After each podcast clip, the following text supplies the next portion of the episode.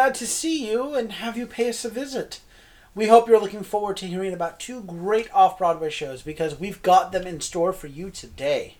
Up first, we head to the Art New York Theaters, where we saw Hunger and Thirst Theater Company's production of Discus. This was a fabulous reworking of a classic Greek tale.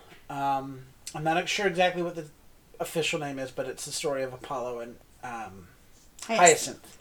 Um, and so, one that honestly I was not familiar with. So, this was fun for me to see and be like, ah, okay. Um, I love the modernizing of the language for this, though. You know, it wasn't done in a Greek language, if you will. It was done in today's speak. Um, so speech pattern. That yeah, well, speech pattern and and vocabulary. There we go. Okay. Yeah, the whole shebang. Like we we had every uh, social group represented in the show. You know, so it was really wonderful in that way. The sound design was fabulous. There was always noise there to help create the mood or tension, um, which was really really wonderful. The costumes were really great. Um, they were a great combination of like Greek gods with these sheer fabrics and whatnot, but also like BDSM with these like leather and bindings and stuff. So it was very hypersexualized as well. Okay. Um, but not over like, not so much that it was like a, an HBO show or something. You know what I mean? It, it was. It was just enough to hint at the fact that like you know they were having this celebration at the time that was like you know that was the norm. But Mm-hmm. and of course it was a love story, but it was subtle. okay. It was like tongue in cheek, which was nice. Um, but yeah, it was cool costumes. Um, the set was basically just curt these three these purple curtains, and then they had a painted floor, and that was fine. That was more than enough. You know, players in space in that space that was that was perfect. Um, the characterizations that all these wonderful actors brought to the table were fabulous. Particularly the actor playing Apollo, he was wonderful. Um, but everyone it, they were unique and they gave they brought wonderful depth to all these dif- different gods and goddesses, which was wonderful. I really, really, really liked it. Um, it was a wonderful afternoon out.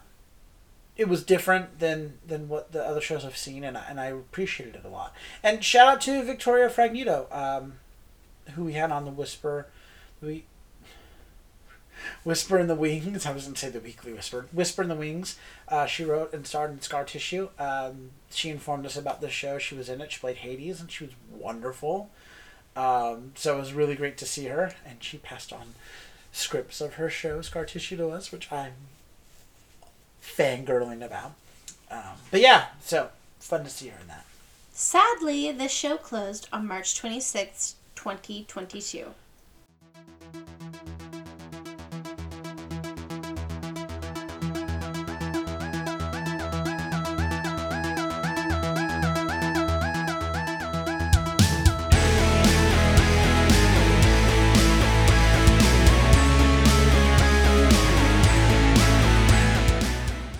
To conclude our evening out, we headed to the Gene Frankel Theater where we saw A White Man's Guide to Rikers Island.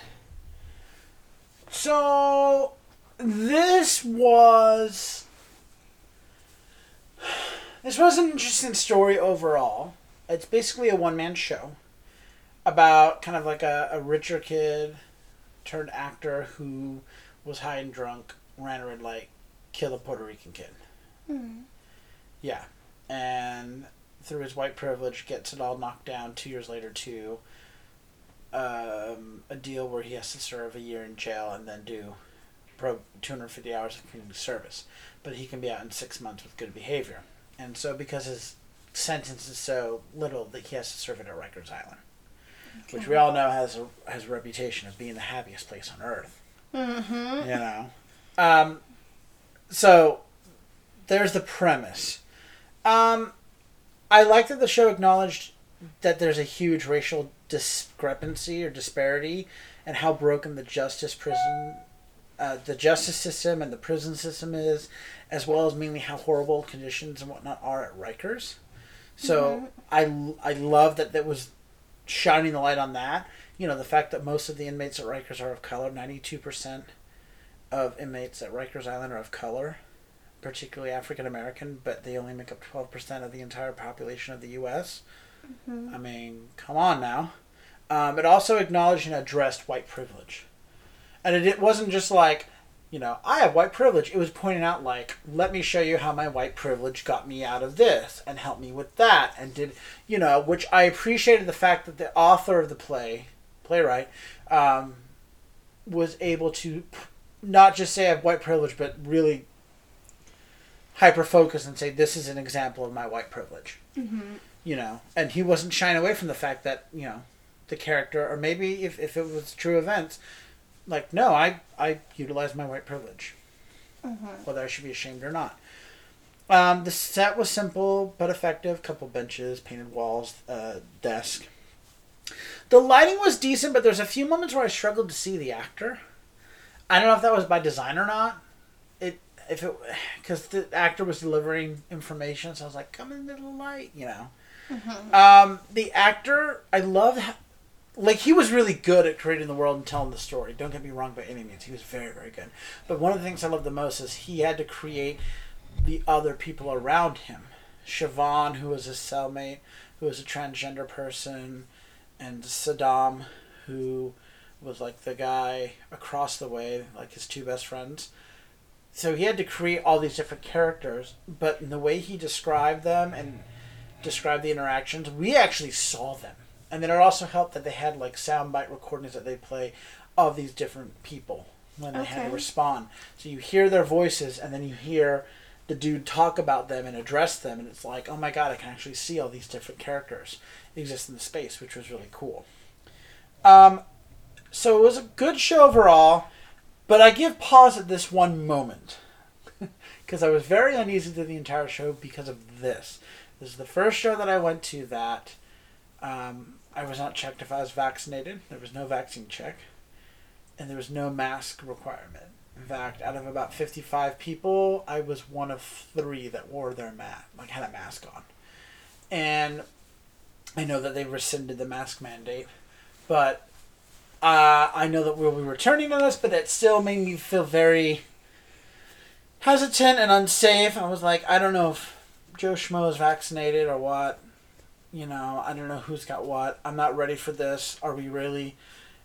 I guess it, it's a the coping mechanism, whatever, because we've we had to go so long without it. I'm just a little nervous still right now to to just dive full force back into it. You know. Yeah, that makes sense. So that was the only thing that made me go, oh, in such a small space. But the show itself was pretty darn decent.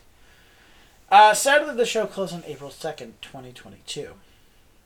And this concludes this episode of the Broadway Bulletin. Be sure to tune into our next edition coming out every Tuesday and Saturday. So until next time, I'm Andrew Cortez, And I'm Hope Bird. reminding you to turn off your cell phones Unwrap your candies and keep your mask on. and keep talking about the theater. In a stage whisper. Thank you.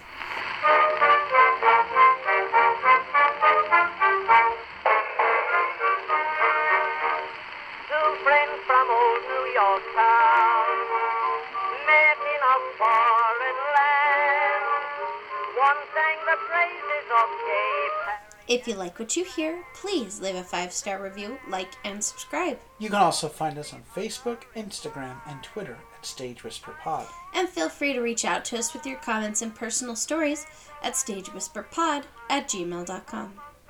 Our theme song is Booga Blue by U.S. Army Blues. Other music on this episode provided by Mad Sky and Billy Murray. You can also become a patron of our show by logging on to patreon.com slash stagewhisperpod.